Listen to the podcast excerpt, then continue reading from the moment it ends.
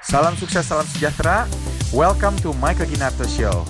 Saya Michael Ginarto dan setiap minggu saya menyajikan kepada Anda orang yang menginspirasi atau pesan yang menginspirasi untuk membantu Anda meraih kesuksesan dalam hidup Anda. Terima kasih untuk waktu Anda. Mari kita mulai.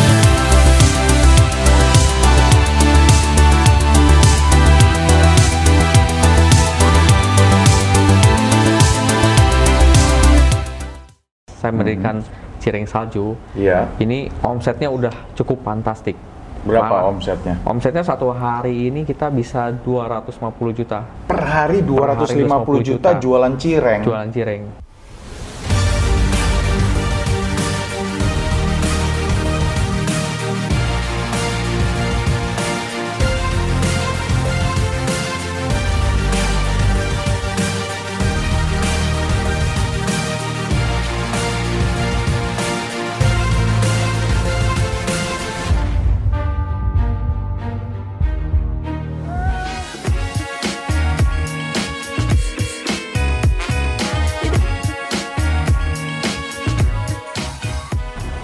Sukses, salam sejahtera. Kembali lagi bersama saya, Michael Ginarto, di show kita The Real Boss. Pada hari yang istimewa ini, kita kedatangan bintang tamu yang nggak pernah muncul. Dia orang yang di belakang layar, cuman kerajaan bisnisnya luar biasa, teman-teman. Siapa dia? Bapak Najib. Welcome to the show, Pak Oh, Najib. siap. Waduh, gimana nih? Apa kabar hari ini? Baik. Wah, Ah, sehat. Kita sehat. Puji Tuhan ya. Iya. Kita mau belajar nih dari Pak Najib. Pak Najib ini uh, seorang uh, bisnismen yang luar biasa. Dia ada macam-macam nih. Ada bisnis bersama Pertamina, ada bisnis juga F&B juga. ya, hari Ya. ini kita mau belajar nih, Pak Najib. Ya. Boleh share sedikit nggak backstory-nya Pak Najib dulu deh sebelum kita ngomong kesuksesannya Pak Najib mungkin coba ceritanya cikal bakalnya dulu merintis karir bagaimana karena yuk pengalaman uh, memulai Bekerja. ini Ya, mulai bekerja jadi dulu. seorang profesional ya Betul. dulu awal-awal kerja di mana Pak Najib Ya, jadi eh, awal kerja ini di tahun 2006 saya ke mulai ke Jakarta. Di 2006 ke Aslinya Jakarta dari? dari Bandung. Oh, Dari aslinya Bandung, ya. Di 2006 ke Jakarta saya kerja dulu dulu sebagai profesional Di perusahaan? eh, multinasional Astra. Astra, Group ya Astra Group. wow 2006 di sana saya sebagai sen- eh, procurement lah. Hmm. Procurement. Nah, 2006 di sana eh, sampai 2008 saya dua tahun dua tahun di Astra. Nah setelah itu saya berpikir nih kalau misalnya di Astra ini eh, bagus untuk belajar, bagus untuk eh, mencari relasi, bagus untuk eh, apa ya eh, habitnya. Karena dia ini menganut eh, menganut kayak Six Sigma dan lain-lain lah. Nah di sana banyak belajar. Setelah itu saya paham bahwa kalau kita beres kuliah satu pekerjaan nggak pindah itu stuck di situ.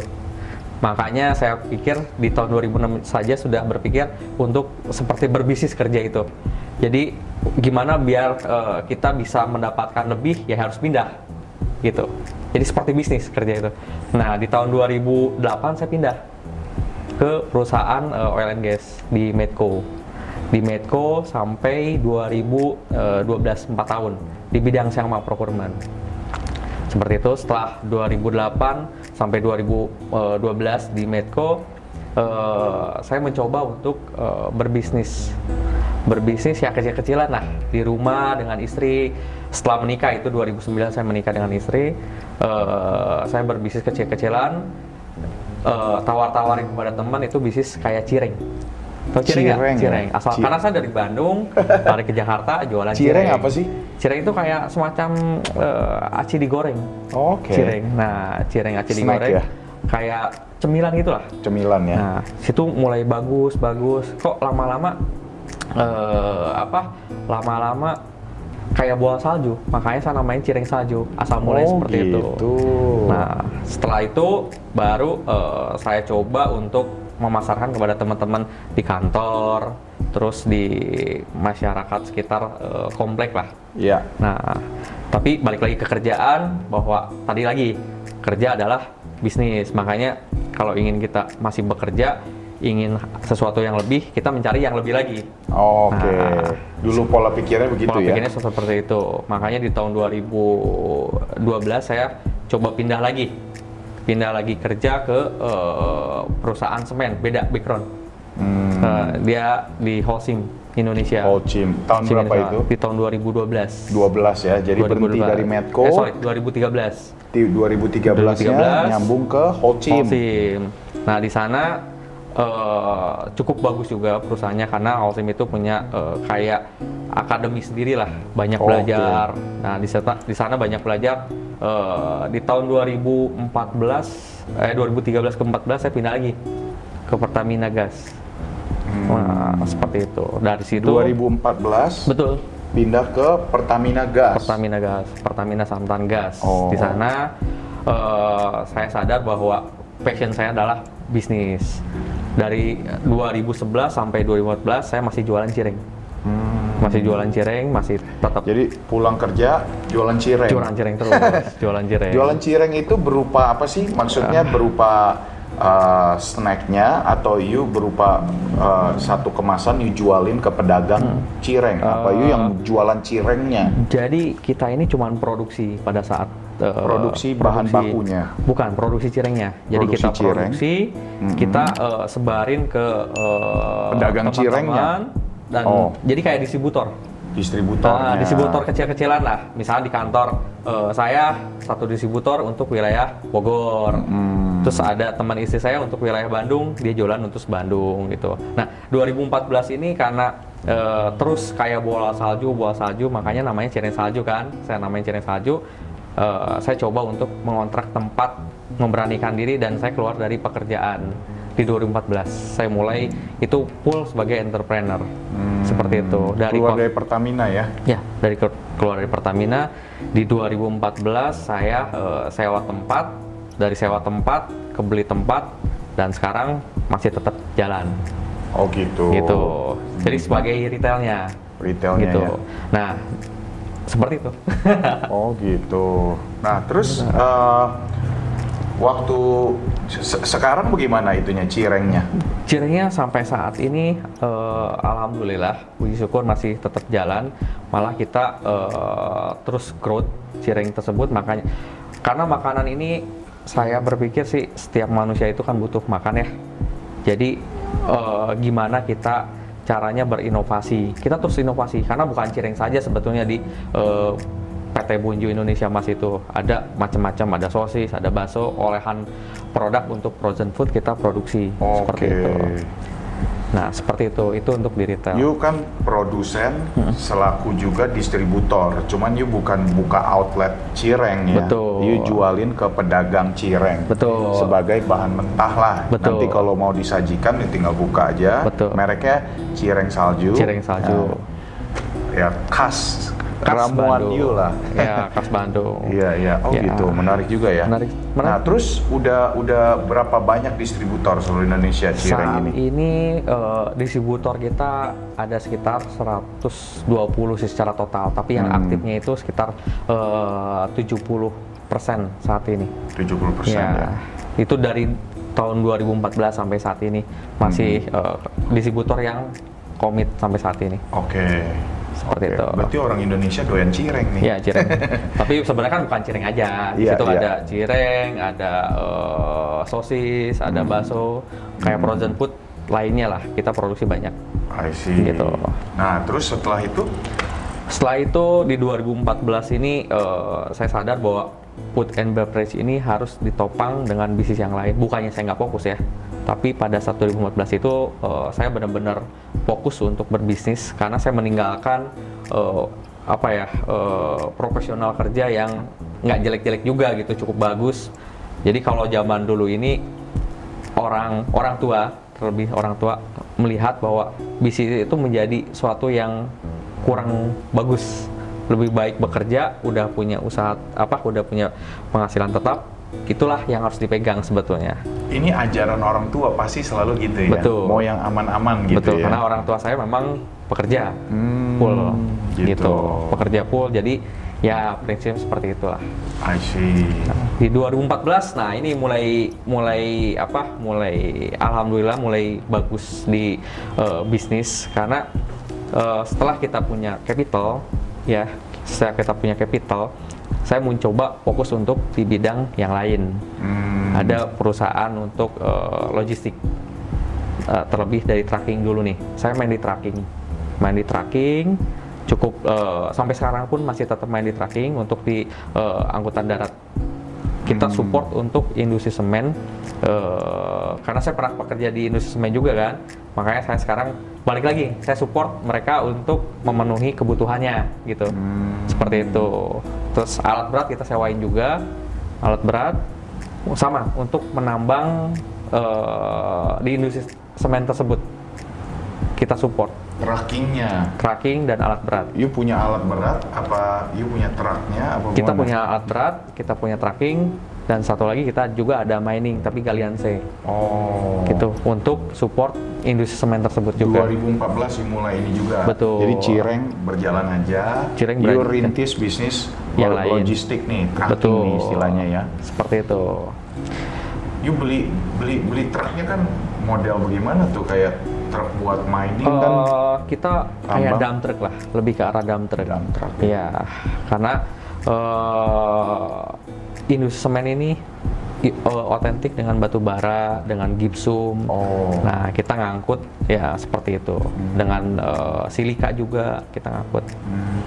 Seperti itu. Ini penyedia jasa pengangkutan uh, tambang lah ya. Betul. Intinya lah ya. Betul. Sampai sekarang masih ada. Sampai perusahaannya? sekarang masih ada. Oh, Jadi berapa armadanya? eh, saat ini totalnya eh, 30 lah untuk dump truck sendiri. wow. 30 dump truck, kalau untuk eh, alat berat cukup lumayan, kita ada sekitar 10 saat ini. Hmm. Dan untuk galian saya kita eh, bekerja juga, tambangnya ada di Sukabumi saat ini. Wow. Untuk silika. Luar biasa. Seperti itu. Tapi nggak berhenti di situ ya, ada bisnis lain lagi ya. Ada juga. Apa ada itu? juga. Jadi eh, ya itu saya ini sen- jadinya senang bisnis, Hmm. senang mengcreate suatu bisnis. Hmm. Jadi bukan uang yang kita cari saat ini, tapi eh, pengalaman sama eh, apa keingintahuan dan lebih ke arah bertemu orang tuh senang. Hmm. Bertemu orang senang, makanya mengcreate bisnis. Nah dari situ eh, dengan adanya bisnis saya tracking, alat berat, di situ kan ada BBM juga yang kita Hmm. butuhkan kan Hmm. kita butuhkan BBM. Nah, saya join sama teman, bikinlah satu perusahaan eh, untuk di HSD eh, trading, high speed diesel. High speed diesel. ya, lebih ke Oh, Oke. arah solar lah, solar Oh, industri. solar. Ya, solar Iya. industri yang kita create eh, di tahun 2016 sebetulnya. Di tahun 2016, ya saat ini masih jalan dengan volume cukup fantastis kita. Volume, Volume solar, solar ya. penyaluran solar Penyaluran ya. solarnya. Sebulan bisa berapa omsetnya? Saat ini sekitar 20.000 KL lah. 20 ribu 20.000 KL. kiloliter ya. Iya, Jadi 20 berapa tuh rupiahnya 20 berapa? juta liter. Kalau dirupiahin sekitar eh, ya hampir 200 miliar lah tiap bulan. Gitu. 200 miliar Iya. setiap bulan nih. Setiap bulan. Luar biasa nih. Iya. Perusahaannya jadi menyalurkan diesel 200 M sebulan. Betul, karena kita eh, melayani grup kita sendiri, Oh. grup saya dengan grup partner Mhm. dan juga eh, konsumen-konsumen eh, relasi kita juga ya kita support untuk ditambang, untuk Mhm. dibunker, untuk di tracking, baik itu Ya. darat, laut, sekitarnya. Iya, iya, iya, iya. Wow. Besar Seperti itu. ya. Ya, High speed alhamdulillah. diesel ini ya. Ya, seperti itu Hmm. kira-kira. Yuk hobinya apa? Eh, saya sih balik lagi kalau ke hobi sebenarnya Mhm. eh, makan. Makan itu apa ya jadi hobi? Karena kalau lagi stres saya makan. Kuliner, lagi senang kuliner. saya makan. Kuliner. gitu. Iya, iya, Makan. iya, iya. Terus ada bisnis apa lagi? Saya tahu yuk kayaknya mendirikan satu bisnis yang sangat fantastis nih ya. Ya. Yang dalam waktu hitungan satu tahun aja, belasan bulan udah bisa buka banyak outlet ya. Ya, ya saat ini di tahun 2018 Mhm. eh, sebetulnya eh, bisnis ini bisnis food and beverage yang eh, saya suka juga Mhm. karena saya lihat hubnya itu minuman ini eh, ya lebih ke arah minuman gitu minuman bahwa saat ini orang itu kan lebih senang lihatnya eh, yang di mall-mall harga mahal nah kita buat yang harga murahnya. Hmm. Seperti itu. Bikin apa pak? Bikin brandnya itu teguk. Teguk, ya. Oh teguk. Teguk. Teguk itu yang bubble tea pak. Eh, ada bubble, bubble, ada Iya. boba. Jadi Oh. intinya konsepnya itu yang ada di mall kita pindahin ke eh, kelas menengah Mhm. biar orang bisa merasakan yang kita buat seperti itu. Luar biasa Iya. ya. Ada teguk ya. Ya, Udah Teguk. berapa outlet sekarang teguk? Eh, sekarang 100 lebih lah saat ini. 100 lebih dalam outlet satu ya. tahun. Dalam satu tahun Dalam ya. satu tahun. Hebat banget ya. Buka Ya. satu outlet itu berapa biayanya? Eh, saat ini kita buka itu sekitar di angka 130 150 lah satu outlet. 150 juta Ya. satu outlet. Satu outlet. Dikali 100 outlet aja udah berapa itu? Ya. 15 M. Ya, Wah, cukup luar biasa. Jadi kalau itu sih 80% kita punya sendiri, 20% itu kita Franchise. lain ke mitra. Enggak, mitra. Oh. Mitra kita nggak jual license, tapi kita lebih jual eh, mitra pasif buat dia. Jadi bagi hasil. Oh, sistemnya bagi, Bagi hasil. hasil. Berbagi Gimana? resiko, berbagi hasil Oh, itu kan gitu. saat ini lebih apa ya? Lebih sama-sama lebih win-win ya. Mm-mm. Ya, seperti itu. Agar kenapa? Karena menurut saya saat ini bisnis yang eh, sekarang dilakuin masih aman, nyaman dan sustain buat ke depan gitu. Oke. Karena kenapa? Kita sendiri bisa eh, mengontrol untuk brandnya sendiri, mengontrol untuk bahan baku, mengontrol untuk eh, manpower juga. Wow. Jadi semuanya kita buat Wow. eh, sendiri gitu. Kita juga Wow. mempunyai eh, satu kayak akademi Hmm. yang tadi saya di pekerjaan perusahaan sebelumnya ini udah ada eh, akademi, Mm-mm. kita ada juga training center akademi juga Iya. untuk mengcreate orang-orang eh, yang bagus karena bisnis retail ini ternyata bisnis yang sangat dominan dengan infrastruktur orang. Ya. Nah, orang ini yang paling penting untuk kita create menjadi orang-orang yang bagus. Oh, people power. People power. Wow. Biar perusahaan tuh mempunyai value yang fantastik ke depan gitu. Wow. Terus selain teguk ada bisnis lain? Ada. Apa lagi? Ada lagi. Gila hebat ya, nggak, ini. nggak, gitu juga kali. Nggak, Banyak gitu banget juga. nih Ya, lini bisnisnya. Kita ada namanya Trans Energy Nusantara. Apa itu? Trans Energy Nusantara itu kita buat di tahun 2017. Mhm. Di 2017 eh, untuk pengembangan dari moto energi sebetulnya lebih ke arah energi. Lebih ke Oke. arah energi. Jadi kita ini eh, seperti LNG, LPG karena untuk ke depan bisnis yang paling bagus ini untuk di energi itu masih di Indonesia untuk ke arah LPG atau LNG Oke. seperti itu karena infrastrukturnya sudah mulai eh, buka mata untuk pemerintah saat ini Mm, gitu LNG itu maksudnya LNG.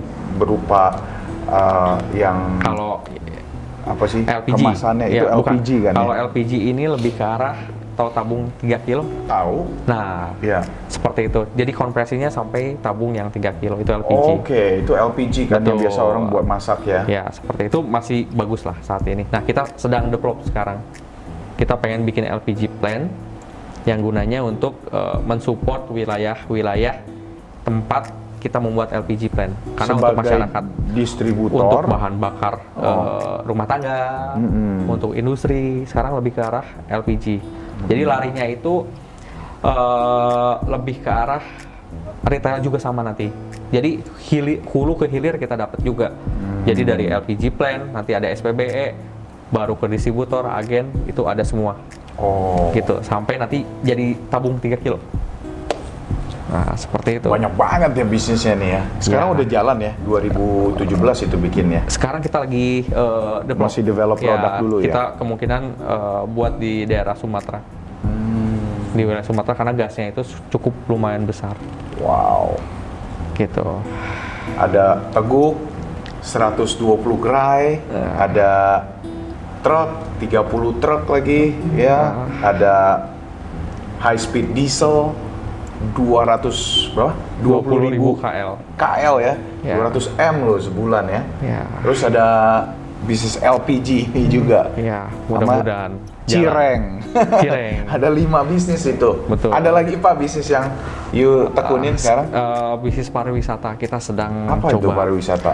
Bisnis pariwisata kita mau coba kerjasama saat ini Mhm. dengan eh, apa PTPN PTPN. Iya. Contohnya yang di Gunung Mas.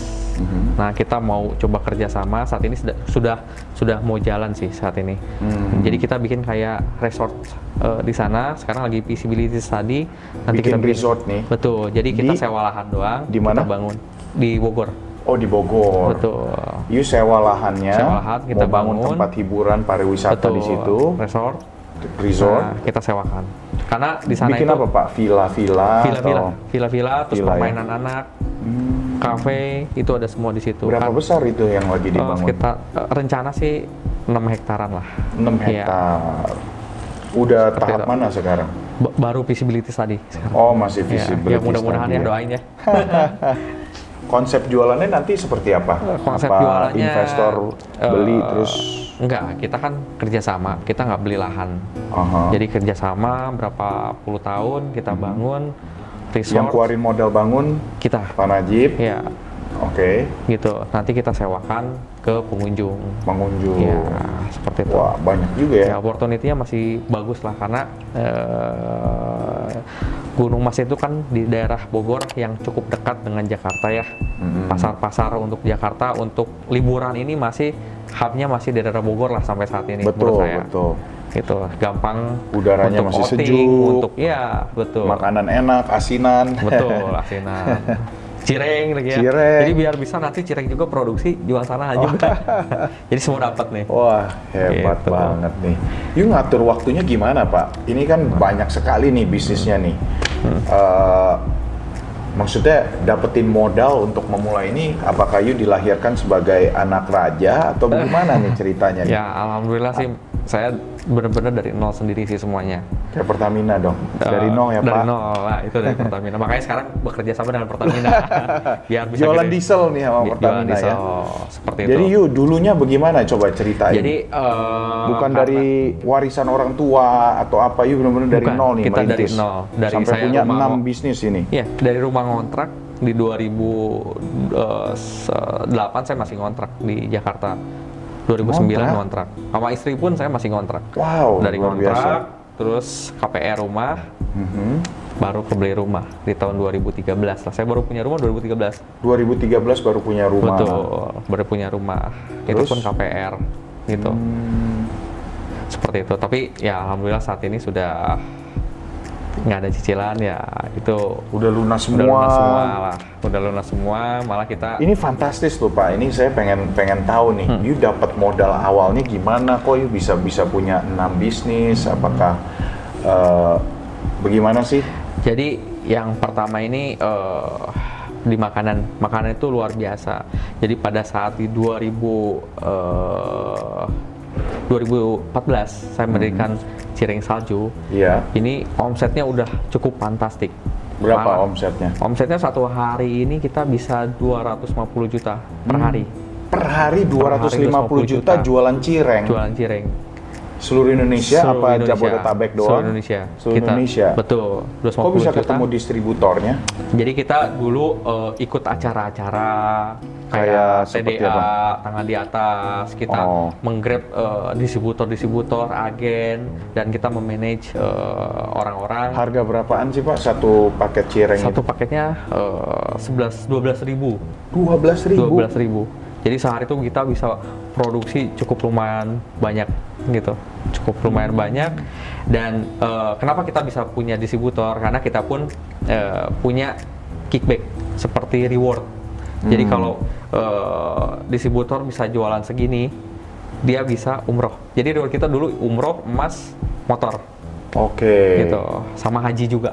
Oh bisa naik Ya, haji. Jadi tiap tahun kita nge- sampai kemarin kita terus ngeberangkatin umroh. Oh gitu. Iya. Untuk para Dis- distributor, cireng. tapi yang achieve target. Ya Achieve kayak target inilah ya. kayak eh, MLM ya kalau dia achieve Iya, pasti dapat iya, iya. sesuatu. Oke. Eh, seperti itu. I see. Jualan cireng nih, cuman Ya. sedolar Singapura nih, 12 ribu perak. Ya. Sampai 250 juta omsetnya per hari. Betul. Nah dari situ Aha. dengan 250 juta kan berarti satu bulan cukup lumayan besar juga. Bisa nah dari situ hampir 7 miliar loh. Ya, dari Ah. situ saya mengembangkan bisnis yang lain. Bisnis Mhm. yang lain ini tracking dari mulai 1, 2, 3, tapi masih nyicil nih. Ya. Masih nyicil, lama-kelamaan, terus bergulir, bergulir, bergulir. Mhm. Nah, kita mendapatkan pekerjaan juga dengan pembayaran dari customer juga bagus. Iya. Itu sebagai balik lagi pulang salju. Wow. Nah, seperti itu. Mhm. Ya, bisnis seperti itu. Yang Yes. penting tepat, kita nyaman, dan kita senang. Betul, Gitu. betul. Jadi total kalau misalkan di kan you punya 6 lini bisnis ini, beda-beda semua lagi. Hmm. Beda-beda. Ya kan. Kalau di Cireng ini you bisa punya berapa pekerja? Eh, saat ini untuk Karena pabrik the kan best, ya the best pekerja pada saat top topnya itu di tahun 2017 Mhm. 17 18 itu masih bagus 18 agak sedikit agak turun nah sekarang kita mau rebornin lagi nih.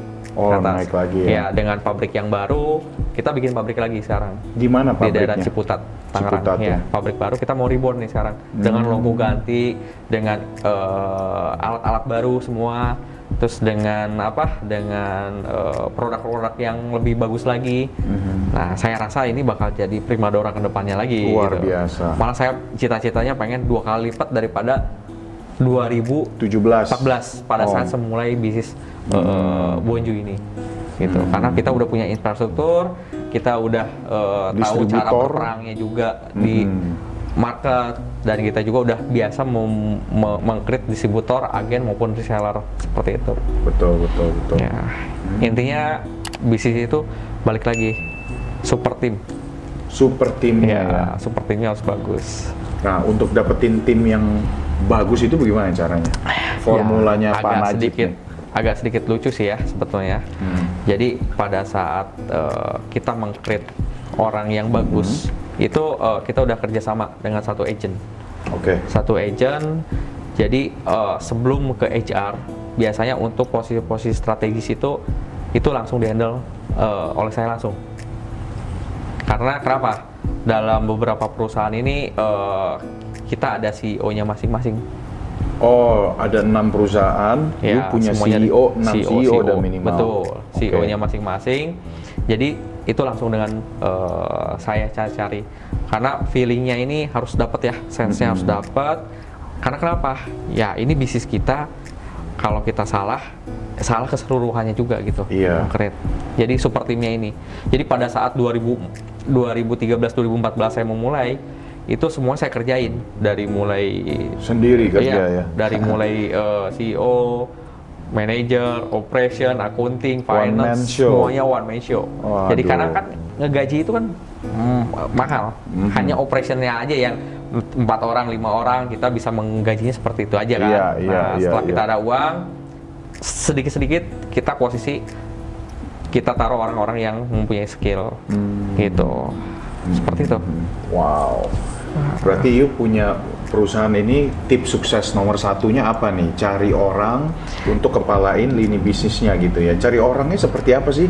Yang you lihat kategorinya seperti apa? Jadi apa lihat karakter, lihat chemistry, apa lihat capacity? Nah, yang pertama itu lihat dari attitude dan karakter. Karakter nomor Iya. satu. Tapi udah pasti yang kita eh, cari itu orang yang pinter ya. Oh iya, Ya, kapasitas pinter. orang, berkapasitas Tapi juga bukan- lah. Iya, kapasitasnya masuk. Tapi yang paling utama itu karakter sama Karakter attitude. sama attitude-nya dia. Sama sense dari kitanya kepada eh, partner kita. Mhm. Kan sebutnya partner ya kalau kita Betul, betul. Nah, di satu tim itu. Terus yang keduanya ini eh, dalam tips bisnis itu saya sih dari dulu Mhm. eh, alhamdulillah sampai saat ini kita tidak ada eh, financial dari bank Oh, nggak Ah, ngutang nih ya. nggak ngutang sama sekali. Jadi bisnis itu kan gampang ya. Ya. Kalau saya pribadi, kalau saya nggak punya uang, tapi saya pengen bisnis, saya cari partner, Hmm. berpartner lah, seperti itu. Itu itu tips eh, menurut saya untuk eh, teman-teman milenial, Ya. Eh, jadi kalau misalnya kita pengen sesuatu bisnis, Mhm. bisnis itu eh, apa ya mempunyai apa ya pengen ada modal ya kita harus berpartner lah Harus ada partner yang modalin.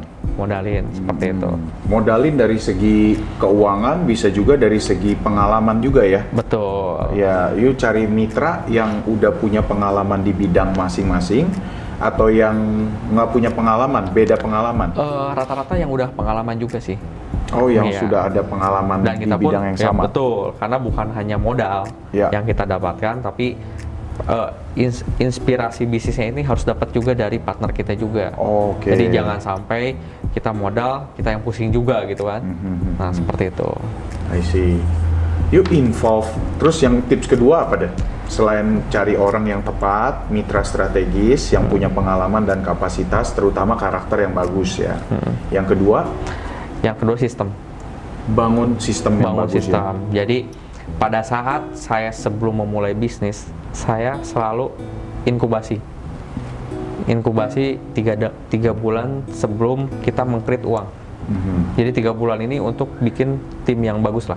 Tim yang bagus tanpa ada bisnis. Oh, tanpa ada bisnis jadi seperti ini yang saya sekarang lagi kerjakan nih yang ke depan eh, L- LPG dan lain-lain tiga bulan atau empat bulan kita buat kita bikin super team sampai benar-benar matang baru kita perang hmm. seperti itu.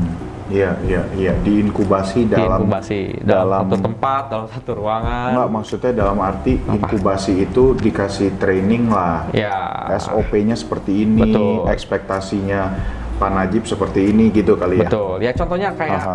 eh, teguk lah Ya. teguk nggak main-main kan dengan 100 lebih gerai Berapa karyawan? satu tuh? gerai itu rata-rata 5 atau 6 lima atau enam Iya, karyawan. lima Luar atau enam biasa ya. orang karyawan. Berarti Jadi kali berapa itu? Kali sekitar 700 orang lah 700 orang sekarang.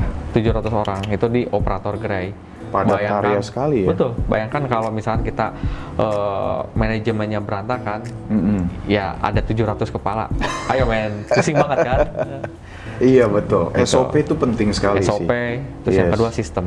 Sistemnya ya. Betul. Sistem, Hmm. yang kedua sistem yaitu itu dua itu sangat penting sekali. Terlepas dari SDM yang You bangun bagus. sistemnya bagaimana? Kan ini bukan franchise. You mesti mulai dari nol. Iya, betul. Awalnya bagaimana bisa manage uh, mulai dari satu kan? Betul. Duplikasi sebagai blueprint. Betul. Dari situ diduplikasi aja ke ratusan outlet gitu kan? Betul. Ya Nah, intinya kan timnya gimana? balik, tuh? baliknya rasio finance ya. Yes. Selagi kita masuk rasio kita itu bagus, saya pegang itu dulu. Mm-mm. Karena tidak mungkin semuanya itu bisa achieve operasional achieve, tapi untung pengen gede gitu, nggak mungkin. Mhm. Di mana pun, eh, ya menurut saya ya, menurut saya bisnis retail ini eh, pasti ada like eh, operation dengan grey yang banyak itu pasti di mana pun. Brand besar pun saya rasa seperti itu, Hmm. karena ya itu saya senang hijack orang juga salah Hmm. satunya. Jadi apa yang ada di sistem perusahaan besar saya hijack Hmm. untuk diaplikasikan di perusahaan kita juga. Oke. Sah saja kan kalau Jadi, hijack kan? Iya, iya, yes, yes, yes, yes. Mungkin bahasanya bukan hijack lah. Pak. Kalau hijack hijack ya. kan kayak Pirates of the Caribbean, Pak, di Nah. hijack ya. lebih mengganding, mengganding Iya. orang-orang yang expert. ya memberikan penawaran yang lebih Ya, menguntungkan betul. buat mitra lah ya. Betul. Kurang lebih ya. Kalau dia uh, bersedia ya oke aja gitu ya. Betul, Kalau hijack kan kesannya Oh iya ya, kayak pirate. Iya, iya, iya, iya. Oke Gitu. oke. Oh gitu. Jadi yuk bangun sistem, kumpulkan orang-orang pakar-pakar yang sudah di industrinya, Hmm. sudah mengerti nih day to day operation apa apa yang perlu di, di diimplementasikan di sistem. Betul, Yuk bangun sistemnya dulu, betul. baru eksekusi. Baru eksekusi. Kalau Oke. orang- kalau saya senangnya seperti itu. Jadi perencananya matang. Jadi Yes. pada saat saya bikin satu gerai dengan 10 gerai itu sama. Ya. Kecepatannya aja yang Buat bikin 120 gerai itu bagaimana caranya, Pak? Maksudnya apakah pakai influencer kah ataukah you memang punya modalnya besar atau you ada pemodal eh, langsung buka aja atau lihat yuk kita buka di 10 lokasi strategis kita lihat BP nggak? Hmm. Jadi saat ini tuh memang eh, sedang bagus ya. Mhm. Jadi full itu kita yang bangun Mhm. dengan laba ditahan. Laba ditahan. Jadi eh, lebih ke arah profitnya kita tahan buat untuk eh, Ekspansi. ekspansi. Oh, compounding dong Iya, ya. betul. Berarti Jadi kalau kita nggak ada untung, untung you buka lagi, buka iya, lagi betul. gitu ya. Kalau dapat untung, saya nggak beli mobil mewah, tapi saya bikin gerai. Bikin gerai aja, Iya, bikin makin gerai. banyak ya. Betul, seperti itu. Jadi Satu gerai bisa balik modal berapa lama? eh, empat bulan lah, Empat bulan pasti BP. Empat- sampai lima bulan. bisa 150 BP. juta loh. Betul. Gila ya, demen banget bubble tea orangnya. Nah makanya sekarang lagi hype dan kita terus Iya. growth. Iya. Sebentar lagi kita buka kantor di bukan sebentar lagi saat ini sekarang lagi setting di Surabaya. Kita buka Mhm. di Surabaya sebentar lagi. Iya. Ya, Wow, luar biasa. Bandung ya. kita sudah buka juga Bandung. Mhm. Jadi Jabodetabek dan Surabaya kita mau coba dan Jawa Tengah juga kita mau coba Hmm. ke ekspansi ke sana I see. gitu. Kalau di kantor, kantornya ada enam beda-beda. Apa you punya satu holding ngurus semua lini bisnisnya Pak Najib? Eh, semua manajemen itu beda-beda semua. Beda-beda dong, betul. pasti dong. Karena Nah. F&B nggak masuk sama gas, Betul. nggak masuk sama diesel. Betul. Iya Jadi kan? semuanya ada 6 CEO dengan berbeda-beda eh, tim, Mhm. berbeda-beda bisnis juga. Iya. Nah, itu yang kita eh, lakukan saat ini. Karena Semua nggak pakai utang lagi ya. ya, Hebatnya di situ ya. Biar nggak pusing nanti. Enam perusahaan nggak paling yang dump trucknya aja ya, ada Sekarang kredit udah kali. nggak ada, Udah nggak ada, Sudah 30 nggak udah ada. lunas semua. sudah lunas. Hebat banget. ya, Luar biasa alhamdulillah. Hmm. Seperti itu. I see. Kalau kalau misalkan di uh, saya tertarik yang teguk kayaknya lagi Ya. trending nih ya. Hmm. 120 uh, gerai Hmm. itu apakah you pakai bantuan venture capital apa dari modal sendiri? Eh, awalnya dari modal sendiri dan saat ini pun pakai modal sendiri. Jadi yang tadi saya bilang 80% itu punya kita, Mhm. 20% itu kita mitrakan. Oke. Dari mitra orang-orang yang pengen coba berbisnis bareng, kita bagi hasil, tapi kita yang kelola semua. Bukan franchise ya? Bukan. Oke. Gitu. Kalau franchise kan rata-rata tuh eh, sebutnya mitra aktif ya. Mhm. Orang dari dia kita cuman cuman apa? eh, Orang yang bayar gaji mereka mereka Ah, kita ah. cuman eh, namanya apa Eh, Sistem. bahan bakunya aja yang bahan kita baku, kirim ya. You Tapi kalau- petik royalty lah. betul kalau ini kita benar-benar manage semuanya dengan eh, pembagian hasil 50-50 kita Antara pemodal sama pemodal you. sama kita kita kan yang Oke. operate semua full 100% kita yang operate dari manpower dari mulai eh, apa manpower Bahan dari bahan baku. baku sistem Sewa, marketing sewa tempat. sewa tempat dan lain-lain kita yang kelola semua Modal awalnya berapa Pak kalau boleh tahu? Ya, tadi satu grade itu rata-rata 120 sampai 150 kan tergantung dari tempat Hmm. sendiri seperti apa. Tempatnya kecil ya lebih murah, tempatnya besar ya lebih. Yang pemodalnya nggak bisa milih ya, you yang tentukan tempat-tempatnya lah ya. Jadi, you an- kan satu holding, Betul. pemodal ngepul semua di situ lah ya. Betul. Oke. Jadi kalau untuk tips nyari tempatnya itu ya eh, bisa dari kita atau dari dia. Kita ada surveyor juga pada saat tempat ada yang bagus, surveyor langsung ngecek. Dan kita ada beberapa kontraktor langsung kita buat juga. Hmm, Gitu. wow, empat bulan balik modal loh. Iya, 4 bulan. Sangat menguntungkan loh. Iya. Mau Boleh juga sih kayaknya. Dibanding taruh di deposito ya. Iya lah. Wah, ini cepet loh ya. Iya, makanya ada yang udah buat satu, bulan depannya dia buat dua. Bulan Oh. depannya dia minta lagi. Tapi ini kita udah close dulu. Iya, iya. Karena iya, kita iya. lagi benahin juga saat ini eh, sistem Mhm. dan kalaupun buka itu kita sendiri yang buka. Wah, seksi banget. Wah. Luar biasa loh. Gitu. Itu banyak banyak pemodal total investor kalau boleh tahu udah berapa Pak di Teguh? Ya, taruhlah kalau eh, saat ini 20%. Mhm. Jadi kalau dari 120 20% kan itu sekitar 24. Mm-mm. Ya. 24 orang. Ya, yang- 24. Wow. Jadi sekarang eh, ada 24 dari investor, berarti 24. Tapi nggak 24 orang, karena ada satu orang dia punya tiga. Oh iya. Nah, Iya, iya, ya, bisa untuk juga. lebih detailnya saya eh, nggak nggak ingat. Konfidensial. Bukan, nggak ingat. saya. Oh, nggak ingat. Terlalu banyak bisnisnya nih. ya, itu ada tim juga, ada Iya, tim iya, marketing iya. juga, Hmm. gitu. Ada tim markom kita di bawah markom kita. Pak, saya bisa lihat nih ya. Maksudnya manage 6 bisnis kan luar biasa susah. Cuman kalau boleh dikasih tahu nih ya, Hmm. eh, sebenarnya you punya skill ini nomor satu itu apa sih? Kok bisa punya 6 bisnis ini? Skill nomor satu you apa? eh sense bisnisnya sendiri yang pertama Mhm. karena udah biasa berbisnis jadi tahu eh, apa ya cara mendapatkan uang yang benar tuh seperti apa ya sampai saat ini buktinya 2014 sampai saat ini perusahaan saya alhamdulillah belum ada yang tutup Yes. belum tikar Yes. ya amit-amit ya Iya, amit-amit Nah, lah. malah Ya. growth terus Betul, ke growth depan. terus, ya. Nah, jadi sense-nya itu yang paling nomor satu. Terus yang kedua open minded. Jadi Hmm. eh, dengan tim, dengan CEO ataupun dengan partner kita itu jadi kayak teman Mm-mm. semuanya itu. Jadi udah nggak ada barrier untuk eh, atasan bawahan, tapi mereka respect dengan kita. Iya. Mhm. Yang penting super team tadi yang Yes. saya ceritakan Terus? gitu. Dan yang ketiga itu hobi. Jadikan hobi. Jadi Oke. jangan jadikan beban.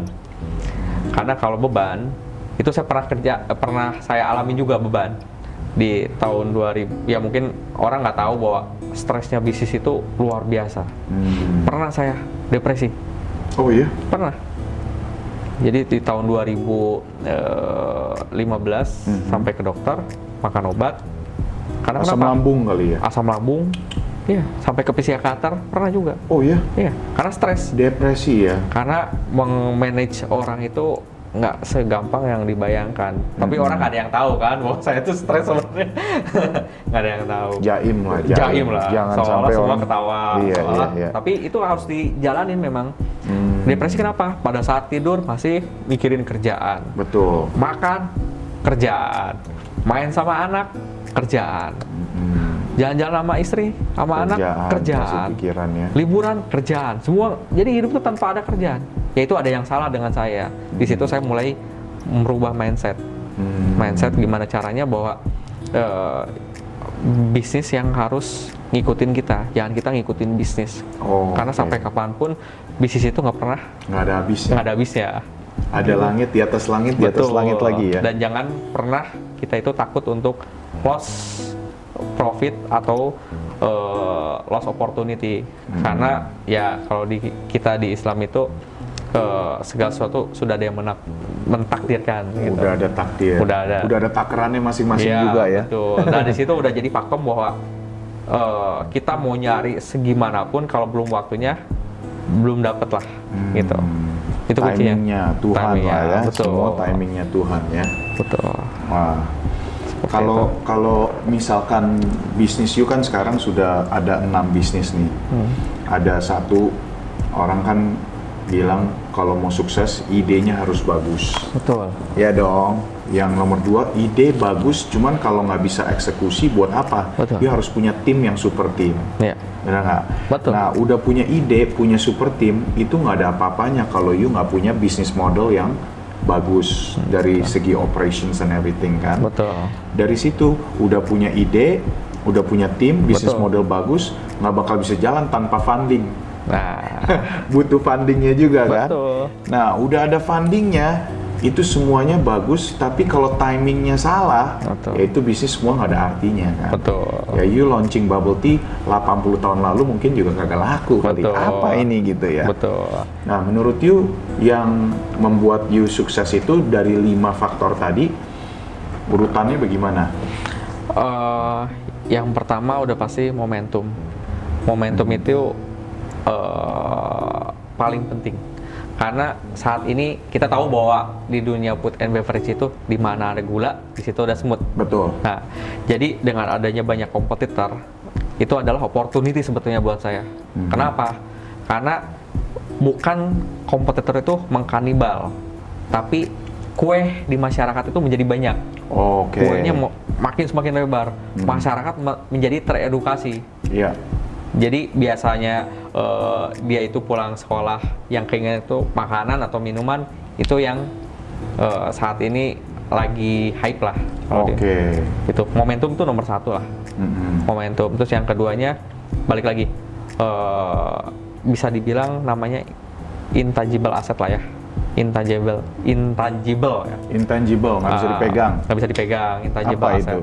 itu brand Brain ya. brand jadi orang tuh harus eh, Intelligence, eh, brand ini pola pikir, betul atau apa? Apa? brand itu lebih ke arah value value suatu perusahaan Nah, di value itu ada yang namanya skill, ada yang namanya eh, marketing, ada banyak lah, ada beberapa, beberapa faktor gitu. Ya. Nah, value dari perusahaan ini harus menjadi suatu eh, pegangan kita Hmm. bahwa kita ini berbisnis, contohnya di food and beverage lah. Jadi jangan berpikir bahwa hanya uang yang kita cari, tapi brand dulu yang kita cari. Karena saya juga belajar di tadi di Bonju di 2014 ternyata brand dengan ada makanan yang lebih murah orang belum tentu beli, tapi kita lebih premium, tapi kita tetap laku. Oh. Brandnya ini yang harus kita dapat gitu. Ya. Ya, karena komunikasi brand itu lari ke otak kan, Betul. lari ke otak, otak berpikir dan menjadi customer. Hmm, jadi mau nih. Nah, dan dari situ jadi apa? Lifestyle. Itu yang kita Hmm. sekarang lagi gandrungin. I see, I Gitu. see. Wah hebatnya. Nah, Jadi itu. yuk ada kebiasaan tertentu nggak untuk jadi sukses gitu loh? Ada morning ritual, gimana manage 6 perusahaan? Jadwal seorang panajib ini seperti apa sih? ya, yang penting nomor satu ini Mhm. eh, jadwal ini kan Mhm. saya selalu apa ya mementingkan itu prioritas. Time management Nah, nomor satu Time management, prioritas, prioritas, mana yang dulu lebih ya. penting kayak yang sekarang paling ketemu penting apa ya? eh, Pak Gin, Pak Michael, saya datang karena ini prioritas nomor satu, gitu. Jadi prioritas Thank dulu nih. nih, prioritas dulu yang nomor Yes. satu mana? Karena kenapa? Eh, selagi tim bisa handle, Mhm. ngapain ada saya, Iya, gitu. Kita percayakan semuanya kepada tim. betul. Jadi prioritas kita itu ya ketemu orang. Saat ini kita juga ada juga eh, saat-saat kita menikmati waktu yang ketemu teman kongko Mhm. tanpa ngomongin Bisnis, bisnis. ya. Jadi prioritas itu tuh masuk juga karena kita juga butuh refreshing buat apa? Buat Hmm. untuk memulai pekerjaan atau bisnis yang bakal kita pikirkan lagi gitu. Insight-insight bisnis, ketemu teman dan lain-lain kita perlu juga. Jadi prioritas lah nomor satu Mhm. gitu. Baru situ atur jadwal. Atur Jadwal. jadwal ya. Gitu. Ya, ya seperti itulah. Visi Ya. ke depannya ke mana, Pak? visi ke depannya eh yang pertama karena hobi saya bisnis balik lagi nih Mhm. mungkin sampai punya perusahaan sebanyak banyaknya Hmm. gitu tapi sampai apa ya sampai bener-bener saya stuck berkreasi Hmm. seperti itu Hmm. jadi kalau orang bilang ah lu nggak fokus ya kalau bisnis tuh kalau misalnya banyak lu nggak akan fokus Mhm. tapi nggak tahu kenapa saya dengan adanya beberapa perusahaan justru saya membuat adrenalin meningkat dan menjadi fokus Oke. gitu Mhm. terus belajar terus fokus dan terus me- mengkrit lebih ke arah orang-orang yang Kalau sudah banyak perusahaannya, udah punya 100 perusahaan, duitnya banyak, mau dikemanain Pak? Visinya ke mana nih? visinya Hmm. eh, gini kalau kita punya banyak uang Hmm. yang pertama itu berguna bagi, bagi orang banyak lah Hmm. itu mau saya ke mana? Ya. karena saya itu hidup dari kesederhanaan pada saat Hmm. di dulu dari mulai kecil. awalnya ngontrak ngekos Ya, ya. Jadi istri ya. tahu bagaimana kita ini pada saat punya, tahu pada saat nggak punyanya gitu. Maksudnya ingat pada saat pada saat dulu nggak punya. Hmm. Jadi pada saat nggak punya kita cari modal atau nyari apa pun susahnya setengah mati sama orang, bener nggak? Mm-mm. Jadi pada saat kita punya banyak, ya kita bisa membantu orang, Hmm. orang yang membutuhkan modal, kita bisa tangkap opportunity sama-sama. punya punya visi bantuin apa? Panti jompo kah? Apa yatim piatu? Semuanya. Atau ya apa? Yang yang sudah dijalankan sekarang apa? Ya, seenggaknya kita ada eh, yatim piatu, ada asrama, kita support juga Oh, seperti itu tiap Apakah bulan. sudah menjadi Sudah. suatu culture di Sudah, your company? Betul. Udah saat ya? ini sudah menjadi culture karena balik lagi nih eh, di 2014 kita bahwa sa- sadar bahwa eh, kalau di Islam itu ada namanya zakat 2,5 persen. Zakat dua setengah persen Iya, tiap bulan harus kita keluarkan dari Dari revenue, revenue. apa dari profit? dari revenue. Oh dari revenue. Dari revenue Luar itu biasa. kewajiban 2,5 persen. Mhm. Tapi dua, di 2014 orang lain ngeluarin, eh, maksud bukan orang lain, maksudnya ba- kebanyakan itu ngeluarin 2,5 persen. Kita berani 10 persen. Waduh, perpuluhan Ya, jadinya. Perpuluhan. Jadi pada saat 2014 karena Iya. eh, niatnya ini kita pengen berbisnis, Mhm. pengen dibukain jalan, ya pengen lancar. Kita sebanyak-banyaknya kita Amal. berinfak, beramal, Hmm. sodako dan lain-lain gitu. Luar biasa. Dampaknya apa tuh Pak? Dampaknya Maaf, ya- kasih 10% apakah bisnisnya di, lebih Bisnisnya di- lebih growth. Oh ya? Iya, bisnis Bukannya growth. berkurang ya? bukannya berkurang, Malah growth. malah growth. Hebat ya. Nah, seperti itu. I see, Ya, seperti itulah. Hebat nih Pak Najib ini. Ah. Jadi gurita bisnisnya sudah ke banyak ke banyak industri ya. Ya, Dan ke depannya mau lebih banyak lagi. Lebih banyak untuk lagi. apa? Untuk kasih dampak untuk banyak orang ya untuk yang masyarakat sekitar dan Hmm. eh, orang-orang yang membutuhkan pekerjaan, membuka lapangan pekerjaan lah. membuka lapangan Betul. pekerjaannya. You nggak punya visi untuk bikin buku mungkin tips sukses? Eh, ya, Bagi para lah. ini kan millennials yang mau mulai dibanding bikin salah, mendingan baca buku you, jangan mengulangi kesalahan saya gitu. Ya betul. Jadi mungkin nantilah setelah eh, semuanya apa ya semuanya beres yakin gitu ya, Hmm. eh, saya udah udah udah apa ya udah menjadi apa ya udah lancar. Maksudnya Hmm. udah nggak ada halangan dan lain-lain di bisnis sendiri, baru saya coba untuk buat biografi buku. I see. Iya, iya, iya. Ada rencana untuk IPO nggak Pak? Karena bisnisnya seksi, semua punya sendiri lagi. Iya. Kalau dibagi kuenya ke masyarakat, mungkin IPO bisa valuasinya bagus. Kemungkinan ada juga nanti. Ada beberapa ada perusahaannya kita. kira-kira? Target saya sih sebelum umur 40 kita udah IPO di salah Sebelum satu umur perusahaan 40. di salah Iya. satu salah satu perusahaan saya lah. Iya, iya, Gitu, iya. sebelum umur 40. Wow, luar biasa. Gitu. Ah, nanti beli ya. Pasti dong, Hah? Udah ketemu bosnya. nah, terus jadi kalau boleh kita kasih rangkuman nih buat para viewersnya kita ya di show ini, boleh nggak sharing tips suksesnya ala Pak Najib rangkumannya aja? Ya.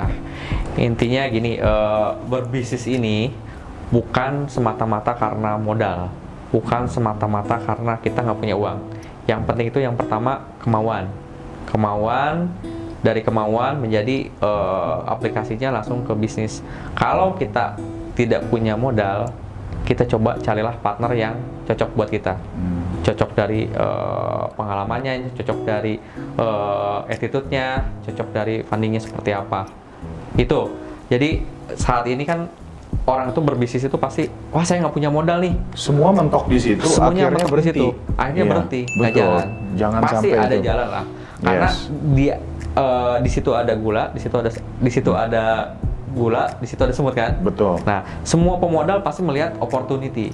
S- Jadi nggak ada eh, funding ini yang ngelihat bahwa eh, bisnis yang nggak bagus itu dia nggak mau tangkap, pasti dia tangkap. Pasti ditangkap. Ya, cuma caranya kayak gimana? Caranya itu yang pertama eh, banyaklah eh, bersosialisasi dengan teman-teman eh, yang lebih senang berentrepreneur gitu. Mau itu kecil, mau itu besar, eh, semua kita jalanin.